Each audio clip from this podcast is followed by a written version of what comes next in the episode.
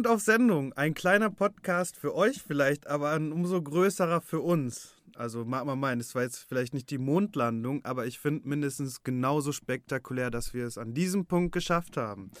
Ähm, ich bin total aufgeregt und ich weiß ehrlich gesagt nicht, was ich sagen soll. Ich stelle mich am besten mal vor. Mein Name ist Hüdawalte Güngert und ich bin der Redaktionsleiter von Salon 5. Und ich bin am Tisch nicht der Einzige, der nervös ist und nicht wirklich weiß, was er sagen soll, weil ich schon wieder alles, was ich mir aufgeschrieben habe, vergessen habe. Mit dabei ist Hatice. Hi zusammen, ich bin Hatice Kahraman und Reporterin. Ich glaube allerdings für Hüda ist das ein noch emotionaler Moment als für mich. Jetzt steigere ich mich gleich rein, gleich fließen die ersten Tränen. Ähm, aber es, es sind eher Freudestränen. Äh, wir haben jetzt lange gekämpft, hart gearbeitet, wir zusammen, das ganze Team von Salon 5 und auch Korrektiv, dass wir überhaupt an diesen Punkt kommen.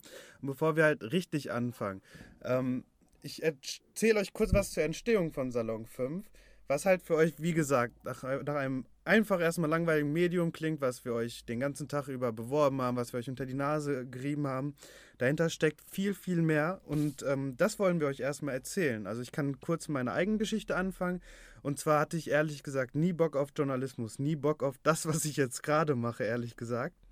Ähm, bis ich dann zwangsläufig Journalist werden musste, weil ich vom Arbeitsamt keinen Job vermittelt bekommen habe, dann durch äh, als Quereinsteiger im Journalismus gelandet bin und mich vom Journalismus erst überzeugen konnte, nachdem ich Journalist werden sollte. Ähm, was, was mir halt früh aufgefallen ist, während meiner Ausbildung, bei Korrektiv übrigens auch, ähm, wie ich den Journalismus lieben gelernt habe. Und zwar hatten wir die erste Geschichte, die ich bei Korrektiv mit ähm, erarbeiten durfte, war der Fall der alten Apotheke im Bottrop. Bottrop, die Stadt, in der jetzt gerade auch die Salon 5 Redaktion eröffnet und von wo aus das Webradio auch läuft und wo auch gerade unser Studio ist, was wir mit diesem Podcast übrigens zum zweiten Mal erwähnt, ähm, einweihen. Und ähm, der Fall der alten Apotheke, das war ein ähm, Skandal über einen Apotheker im Bottrop, der jahrelang Krebsmedikamente gepanscht hat. Das perfide an dem Typen war, der hat einerseits sich als Gönner dargestellt, hat Hospize bauen lassen, Spendenläufe in der Stadt veranstaltet. Andererseits wiederum hat der mit dafür gesorgt, dass Menschen, die an Krebs erkannt, äh, erkrankt ähm, sind die Chance genommen worden ist, weiterzuleben oder noch länger zu leben. Das bedeutet, wenn ihr von Krebs betroffen seid, dann geht ihr erstmal zum Onkologen und der Onkologe misst oder äh, sagt, was für ein Medikament ihr für die Chemotherapie braucht. Ähm, genau berechnet auf euren Körper, auf euren Stadium, auf den Stadium eures Krebses äh, und ähm, schickt das Rezept für euch an den Apotheker. Und der Apotheker mischt das in, dem, in einem sauberen Labor an und ähm, verarbeitet das weiter und geht dann mit dem Medikament wieder zur Onkologie. Das hat der ähm, Herr aus der alten Apotheke in Bottrop nicht gemacht. Das haben wir mit aufgedeckt, mit enthüllt. Und Bottrop ist jetzt keine unbedingt große Stadt. Jeder kannte in dieser Stadt mindestens eine Person, die betroffen war. Bei mir war es meine Tante. Und das war schon ja, ein sehr hartes Gefühl. Die ist jetzt auch erst vor kurzem verstorben. Ähm, die Gespräche, die wir noch zu ihren Lebzeiten geführt hatten, ähm, was genau Sache ist bei diesem Fall, was man gegen ähm, den Apotheker machen kann dass ich da halt mit aufklären durfte. Das war halt so das Ding, was mich von Journalismus überzeugt hat. Das ist die eine Linie. Die andere Linie ist zwangsläufig, du setzt dich mit dieser Gesellschaft auseinander, zwangsläufig, ob du willst oder nicht, und siehst, was hier alles schief läuft, was gut läuft und wie man auch wirklich Sachen verändern kann. Ich hätte zum Beispiel auch nie gedacht, die Chancen, die mir das geboten hat oder die, die Einsichten, die ich bekommen habe, ich dachte, Städte oder Behörden wären alle so undurchsichtige Strukturen, gibt es natürlich auch viele, aber ich glaube, du kannst ja sogar mit so einer Anfrage an die Stadt so herausfinden, wie viele Ampeln stehen in Bottrop. Da muss dir ein Typ in der Pressestelle dir das ähm, beantworten. Nachdem ich das alles gemacht habe, ähm, habe ich halt früh gemerkt, okay, ich komme aus Bottrop, hier läuft das alles ein bisschen anders. Ähm, Gerade im Ruhrgebiet, also Bottrop ist ja die letzte Stadt, in der überhaupt noch eine Zeche stand ähm, ging es ja dieser Stadt beziehungsweise auch dem Ruhrgebiet nicht mehr so wirklich gut, hatte ich das Gefühl. Und ich habe die Stadt auch immer mehr und mehr verlassen, ähm, weil ich häufiger in Berlin gearbeitet habe im Büro ähm, und war dann halt in dieser großen Künstlerblase in Berlin. Habe dann aber gemerkt, hey, was da ist, muss hierhin transportiert werden, beziehungsweise wir können Sachen hier in, im Ruhrgebiet entstehen lassen, die wir auch dorthin ähm, transportieren. Das ist aber der erste kleine Teil. Wie war es denn bei dir? Also ich finde das total faszinierend. Ich äh, komme nicht ursprünglich aus Bottrop, aber ich finde, Bottrop ist tatsächlich eine sehr spannende Stadt. Ich komme ursprünglich aus Dortmund und bei mir war das tatsächlich ein bisschen anders. Ich wollte, seitdem ich 13, 14 bin, immer Journalistin werden, weil ich genau das, was du halt gerade angesprochen hast, total interessant finde. Und zwar kannst du als Journalist eine Frage stellen und in den meisten Fällen wird sie beantwortet oder sie sollte zumindest beantwortet werden. Und das war für mich damals die Intention, Journalistin zu werden. Und ich bin auch total froh, dass ich diesen Weg gegangen bin, weil du einfach als Journalistin so viele Möglichkeiten hast. Du kannst in Ecken reinschauen, wo normale Bürger in Anführungszeichen nicht reingucken können. Und das zum Beispiel, was bei der Apotheke passiert ist, das waren Journalisten, die einfach um die Ecke geschaut haben, die geguckt haben, okay, was passiert und was müssen wir an die quasi an die Bürger bringen. Und ich glaube, das ist das Besondere ja, dann habe ich quasi Journalismus studiert und dann noch Politikwissenschaften und bin jetzt hier in Bottrop gelandet. Eine sehr spannende Stadt. Also man muss ja dazu sagen, das Ruhrgebiet an sich ist ja schon ja, so ein Ballungszentrum, was sich sehr ähnelt. Aber ich finde tatsächlich, dass Bottrop nochmal sehr besonders ist. Was findest du denn besonders an Bottrop? Die Frage habe ich jetzt die ganze Zeit im Kopf gehabt. Also interessant finde ich, dass die Bottropper wie eine Großstadt wirken, aber irgendwie keine Großstadt sind. Verstehst du, wie ich das meine? Nein. also man hat das Gefühl, die Bottropper denken, es wäre Berlin, aber es ist halt nicht Berlin. Welche Bottrop hast du denn kennengelernt? Ja, du! Ohne Mist! Ja, bitte? Für dich ist Bottrop Berlin. Nein, wir machen Wie Bottrop noch besser als Berlin. Ja, siehst du, genau diese Einstellung meine ich. Findest du die gut oder findest du die zu übertrieben? Ich finde es cool, weil das bedeutet, dass man was machen kann. Weil wenn du in einer Stadt bist, in der die Menschen keinen Bock darauf haben, dann kannst du halt auch nichts machen. Aber wenn du in einer Stadt bist, in der die Leute Bock darauf haben, irgendwas zu machen, zum Beispiel auch diese Jugendredaktion, dann funktioniert das, glaube ich. Dann rollen wir mal ein bisschen nochmal, ähm, oder gehen wir nochmal ein bisschen zurück zur Idee und danach will ich aber von dir wissen, was für einen Anklang das bis jetzt gefunden hat hier in der Stadt. Ob yes. das halt die Leute waren, die Bock haben oder die absolut gar keinen Bock haben. Ähm, Nochmal zu der Idee von Salon 5. Und zwar haben wir uns entschieden, nachdem ich eine Deutschlandreise gemacht hatte für Korrektiv, wo ich ähm, unter dem Titel Auf eine Shisha mit, ähm, mit Deutsch-Türken gesprochen habe, im Format auf Augenhöhe, nichts Verurteilendes ähm, als ich dieses Format gemacht habe, habe ich halt oder haben wir gemerkt, dass halt auch so eine Bewegung, so ein Format im Journalismus insgesamt fehlt und gerade auch im Ruhrgebiet in der Stadt auch wie Bottrop. Ähm, dann dachten wir uns, was ist denn, wenn wir eine Jugendredaktion machen? Und die Jugendredaktion hat dann das Konzept von uns bekommen, dass das die Redaktion auf Augenhöhe wird, wo jeder Medienkompetenz erlernt, also wo jeder weiß, ähm, wie kann ich Nachrichten machen, wie kann ich ähm, wie kann ich mir selbst quasi eine Stimme verleihen? Was brauche ich, um gesellschaftlich aktiv zu werden? Und gleichzeitig führen ja ein paar Kämpfe noch in unserer Gesellschaft, finden ein paar Kämpfe in unserer Gesellschaft statt, die offene und die geschlossene Gesellschaft, die gerade aneinander geraten. Wir wollen es halt mit für die offene Gesellschaft einsetzen und ähm, Wege vermitteln, wie man selbst eine Stimme entwickeln kann. Und das läuft dann halt so ab, ihr kommt rein, ihr habt eine Idee, ihr wollt einen Podcast machen oder auch was anderes. Wir gucken gemeinsam, wie wir das am besten umsetzen und stellen euch quasi alles, was wir haben, kostenlos zur Verfügung. Genau wie die App übrigens. Ich finde das total interessant, weil als ich damals entschlossen habe, Journalistin zu werden, hatte ich immer das Gefühl, naja, wenn du halt in eine Redaktion reingehen willst, dann musst du dich erstmal bewerben und dann kommst du irgendwie vielleicht durch eine Sicherheitstür und was auch immer.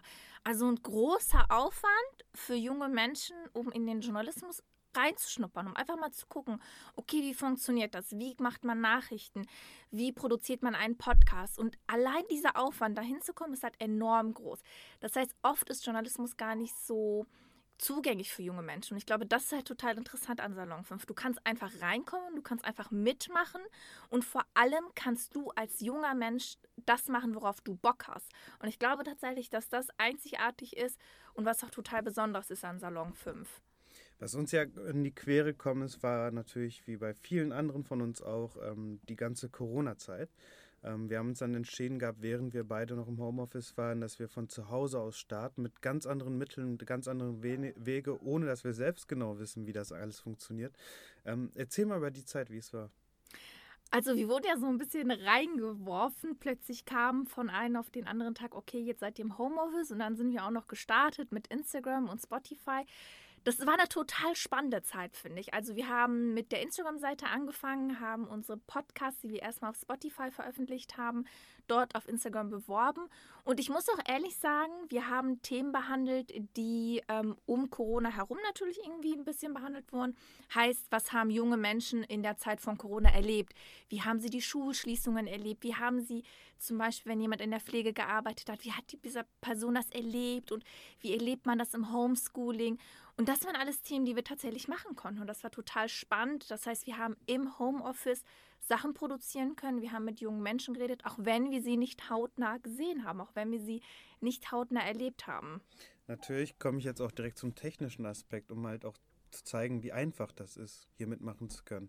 Ihr müsst nicht unbedingt vorbeikommen, gerade auch durch diese Corona-Zeit. Ihr könnt von zu Hause aus ähm, produzieren mit dem Ding, was ihr gerade wahrscheinlich in der Hand habt, mit eurem Handy. Und das ist so eine Sache, die mich immer damals gestört hat. Wenn ich immer so Podcasts höre, dann höre ich immer so, dann habe ich immer das Gefühl, das sind total qualitativ hochwertige plus ein riesen Equipment ist dahinter. Aber man muss ja ehrlich sagen, wer Bock hat auf einen Podcast, der kann das auch so machen. Plus die Qualität ist tatsächlich auch so gut. Deswegen glaube ich tatsächlich, dass dieser Gedanke von, wer Journalist sein muss, braucht ein riesen Equipment, eine riesen Redaktion, einfach gar nicht stimmt. Also wer Bock hat, Journalist zu werden, wer Bock hat, was zu produzieren, wer Bock hat, einen Podcast zu machen, kann das auch so machen. Und auch in Zeiten von Corona. Also ihr müsst nicht unbedingt mit dem Wunsch hier ankommen oder euch bei uns vorstellen, dass ihr Journalisten werden wollt. Ähm, das Ziel von Salon 5 ist, euch in gewissen Sachen Grundkenntnisse beizubringen, sei es jetzt Fotobearbeitung, Bildbearbeitung, ähm, also Photoshop, Premiere beziehungsweise die ganzen Filmsoftware-Sachen. Da gibt es von, von uns auch bald ein paar ähm, Workshops im Angebot geben, die ihr auch natürlich kostenlos ihr selbst oder bald auch hoffentlich mit Schulklassen besuchen könnt. Und was halt auch das große Ziel ist, wir alle müssen uns gemeinsam mehr für unsere Gesellschaft einsetzen, die vor großen Herausforderungen stehen, steht. Und das können wir halt auch nur schaffen, wenn wir uns den Problemen unserer Gesellschaft bewusst werden. Mit, mit der Auseinandersetzung über die Medien, die wir haben, ähm, die wir selbst konsumieren oder auch nicht konsumieren. Und mit eurem Engagement hier werdet ihr lernen, was jetzt gerade Sache ist und was nicht und aktiv an der Gesellschaft teilnehmen. Genau, und wir starten auch heute mit dem Radio und wir haben ein echt cooles Programm ihr für hört euch. gerade live zu. Und ähm, also wir labern hier gerade ganz viel, aber eigentlich geht es nicht um uns, es geht um vor allem die jungen Stimme. Und die werden auch hier heute noch abgespielt. Und zwar werden wir junge Menschen im Gespräch haben. Junge Menschen werden sich unterhalten über ganz verschiedene Sachen, vor allem erst einmal über Jugend und Medien. Was bedeutet das für junge Medien, dass sie verschiedene Medien konsumieren? Was mögen sie, was mögen sie nicht? Wo sehen sie Probleme? Und das ist uns enorm wichtig, dass junge Menschen einfach eine Stimme bekommen und sich vielleicht mit dem besten Freund oder vielleicht mit einem Experten unterhalten. Und das alles startet ausgehend von Bottrop. Also so, da, da brennt es nochmal in mir. Der Bottropper. Der Herr Bottropper Hüder, nee. Ähm, was ihr vielleicht auch schon selbst gemerkt habt, wir haben jetzt ein, zwei Pausen aus, eingelegt oder wir schneiden die gleich wahrscheinlich raus noch. Ähm, wir selbst sind auch noch am Anfang. Also es wird bei uns noch viele Fehler geben. Wir werden das Sprechen auch selbst noch besser lernen. Und ihr könnt alle Teil dieses Prozesses werden. Die Musik, die im Radio läuft, die haben wir zwar jetzt mit Jugendlichen schon auserwählt, aber ihr könnt uns durchgehend Kritik schicken, sagen, was nicht laufen soll oder was gerade laufen soll, eure Ideen mit einbinden und die Redaktion mitgestalten. Also was wir jetzt, wir setzen uns beiden nicht hin und denken, wir sind jetzt die zwei Experten, die alles können. Nein, auf gar keinen Fall. Wir wollen das alles gemeinsam mit euch lernen. Und das ist ja auch das Coole an Salon 5, dass junge Menschen das Programm. Was heißt eigentlich Salon 5? Wofür steht das? Weißt du das? Ja, für Artikel. Boah, ich hatte jetzt so Angst, dass du. Ich hatte, ich hatte jetzt so Schiss, dass du Nein sagst. das war wie in einer Prüfung, wie in der Schule. Nee, natürlich für Artikel 5. Aber erzähl mal, aber, warum habt ihr euch dafür entschieden? Ich meine, ich war in dem aber Proz- wofür steht Salon? Also ich weiß jetzt nicht, ob ich weiter nachhaken soll und wir uns dann blamieren, dass du es nicht weißt. Oder? Wofür? Ich weiß es nicht. Nein. Nee, ich Nee. weiß es nicht. Jetzt werde ich bestimmt gefeuert. Schade. du weißt nicht, was Salon 5 heißt? Das macht mich gerade voll traurig. Aber das musste ich damals in meinem Bewerbungsgespräch nicht beantworten. Als du dich beworben hast, gab Salon 5 noch gar nicht richtig, glaube ich. Also, Doch, der Name, der stand schon. und ich habe dich da, da nie aufgeklärt. Nee. Ah. Also hat hat heute noch die ähm, Fassade, also die, die Fensterbeklebung fertig gemacht. Daher weißt du das mit Artikel 5? Ähm, Nein, ich wusste das mit Artikel 5 auch schon vorher. ach, das habe ich erzählt, aber nicht, Ja. wofür Salon steht. Nee. Also, Salon ist ja einmal im Deutschen so ein. Was ist Salon? Fünf. Wofür steht Salon? nee, warte, jetzt muss ich mich selbst erstmal sammeln. Gleich habe ich es. Nee, äh, Salon steht da, also im Deutschen halt so ein Gesprächsformat, gerade was Akademiker nutzen. In Berlin zum Beispiel treffen sich viele Geschäftsführer unter so einem Salonformat. Aber gleichzeitig hat ja Salon auch noch unter anderem türkisch eine Bedeutung. Salon. Was heißt Salon auf Türkisch? Ach, was, hat, was bedeutet Salon im Türkischen? Hä, heißt das nicht Friseursalon?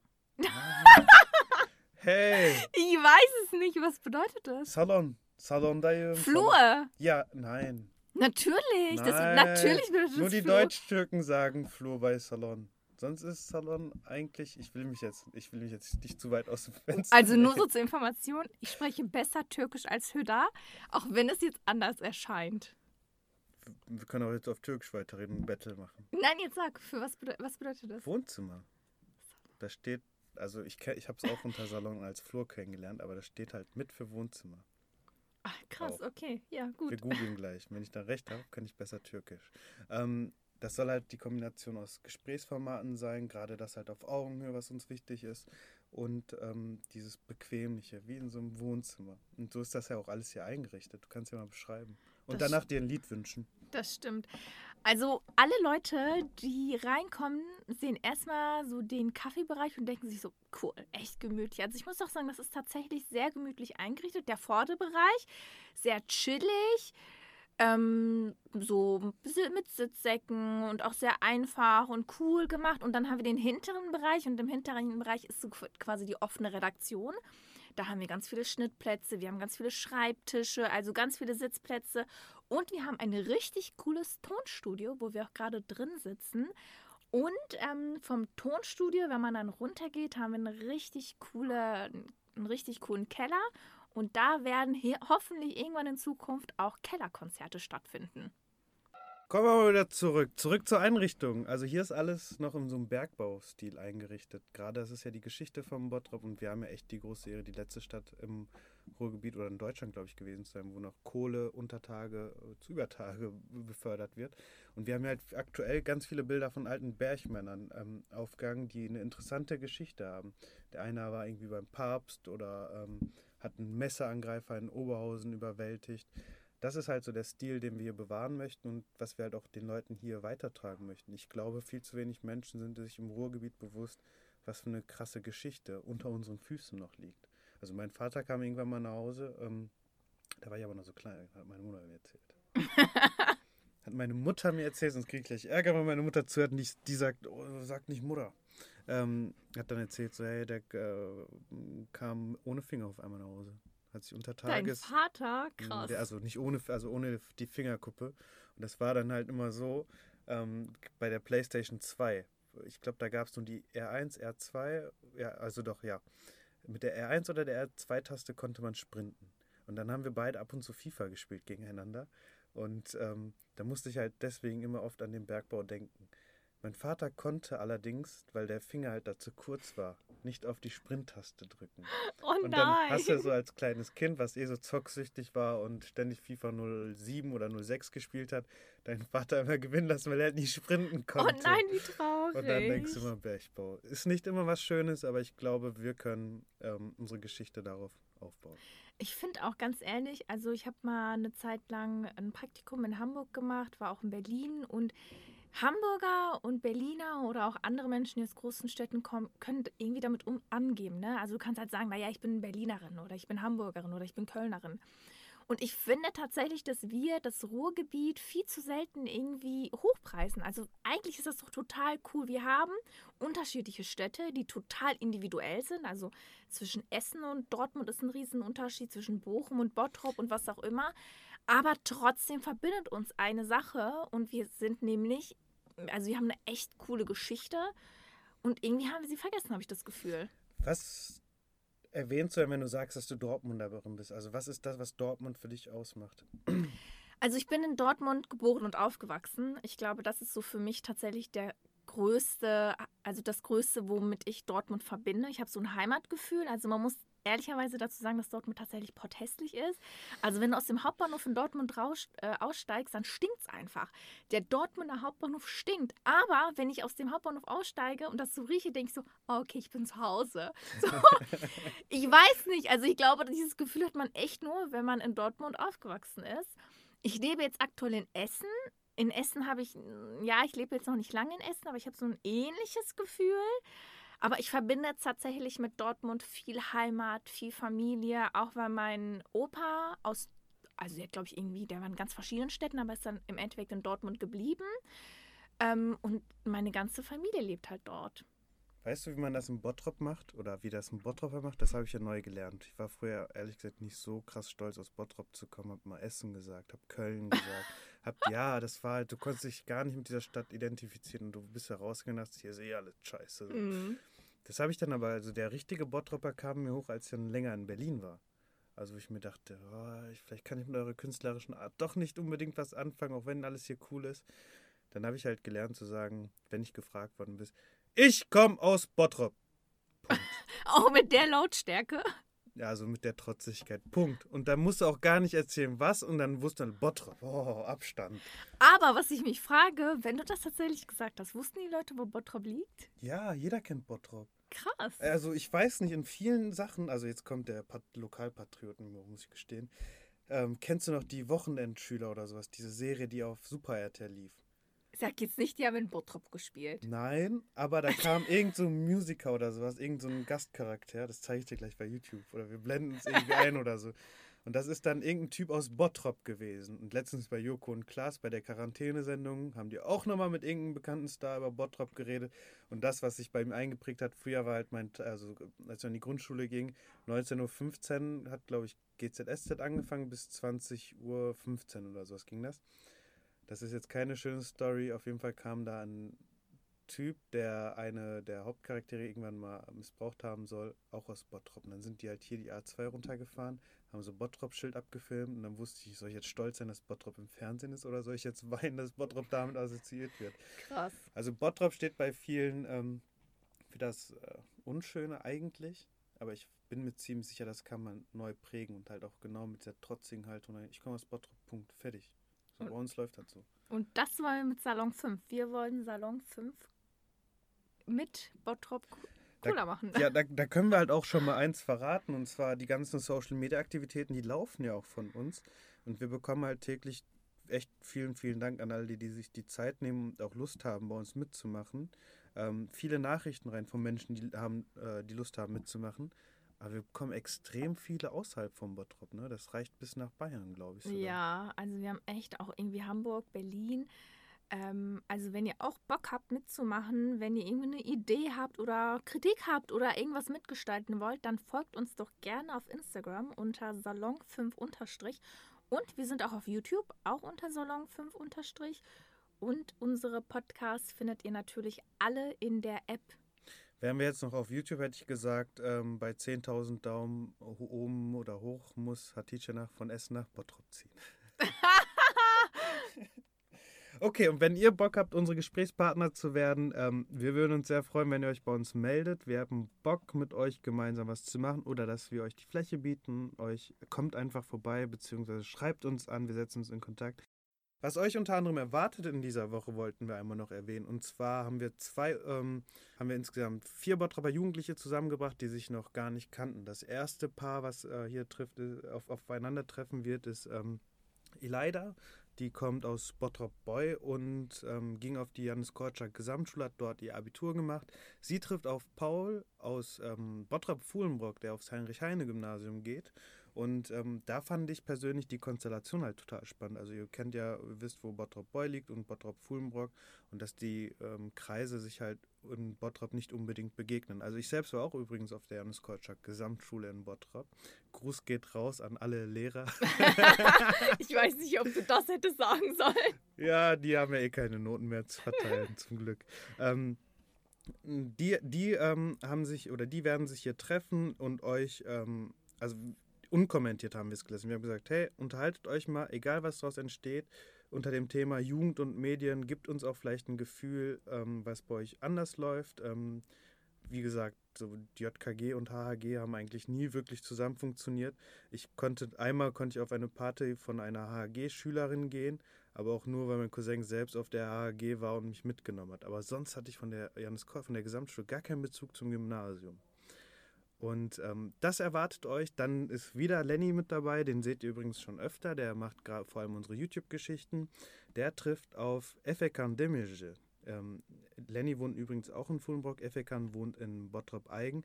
Und die haben von uns die Bitte bekommen, über äh, Jugend und Medien zu sprechen, ohne dass wir wirklich ins Detail gehen. Aber Effe hat mir übrigens schon verraten, dass der ähm, über sein Tourette sprechen wird, worauf ich mich sehr freue dass das so offen angegangen wird und worüber wir auch noch viele Sachen machen werden. So, und langsam habe ich mich daran gewöhnt und bevor wir jetzt die Leute weiter nerven, ich glaube, ihr werdet unsere äh, Stimmen eh noch zu oft hören, vielleicht auch, ähm, möchte ich mich verabschieden. Also nach der ersten Begrüßung kommt auch die erste Verabschiedung. Wie macht man das? Was genau willst du jetzt sagen, Hütter? Tschüss und die Tür zuknallen. Bis gleich. nee, danke, dass ihr zugehört habt. Es wäre toll, wenn ihr die App ähm, weiter verbreitet und eure Freunde schickt. Und was wichtiger als das Webradio, als die App ist, dass ihr euch mit uns in Verbindung setzt und dass wir gemeinsam was Schönes in dieser Stadt reißen können. Ich freue mich drauf. Und ähm, Tschüss und bis zum nächsten Mal. Ich wollte noch mal sagen.